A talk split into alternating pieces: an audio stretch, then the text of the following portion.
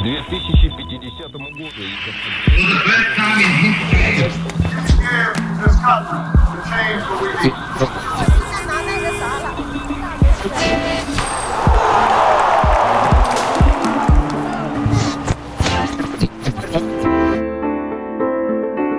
Hi, I'm Sen, and this is Today in History.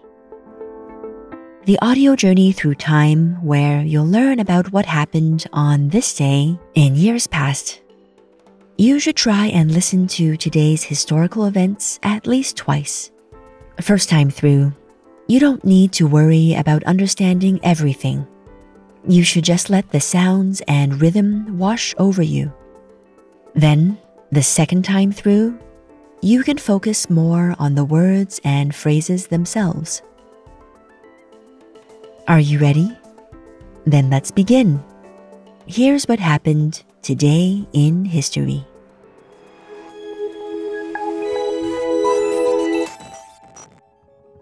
July 2nd, 1900 marks the maiden voyage of the Zeppelin airship. With five people on board, it took off from a floating hangar on Lake Constance, southern Germany, and traveled six kilometers in 17 minutes.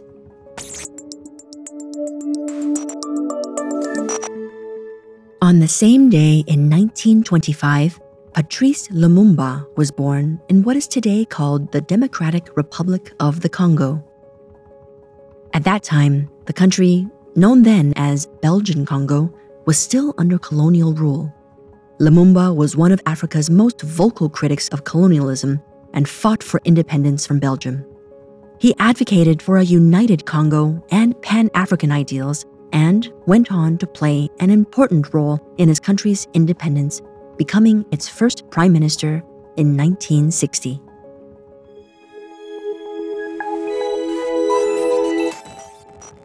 On July 2, 1956, Elvis Presley recorded his version of the song Hound Dog.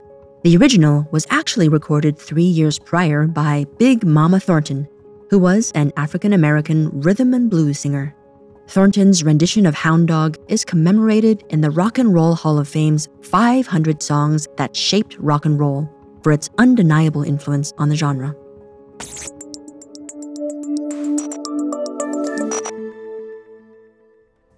How was that? I hope you managed to listen without thinking too much about the exact meaning. Listening like this is a great way to hone your fluency. Now, rewind and have a go at focusing more on the content of the episode.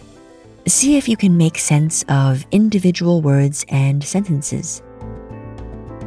Well, that's all for today. Be sure to join me on tomorrow's episode of Today in History.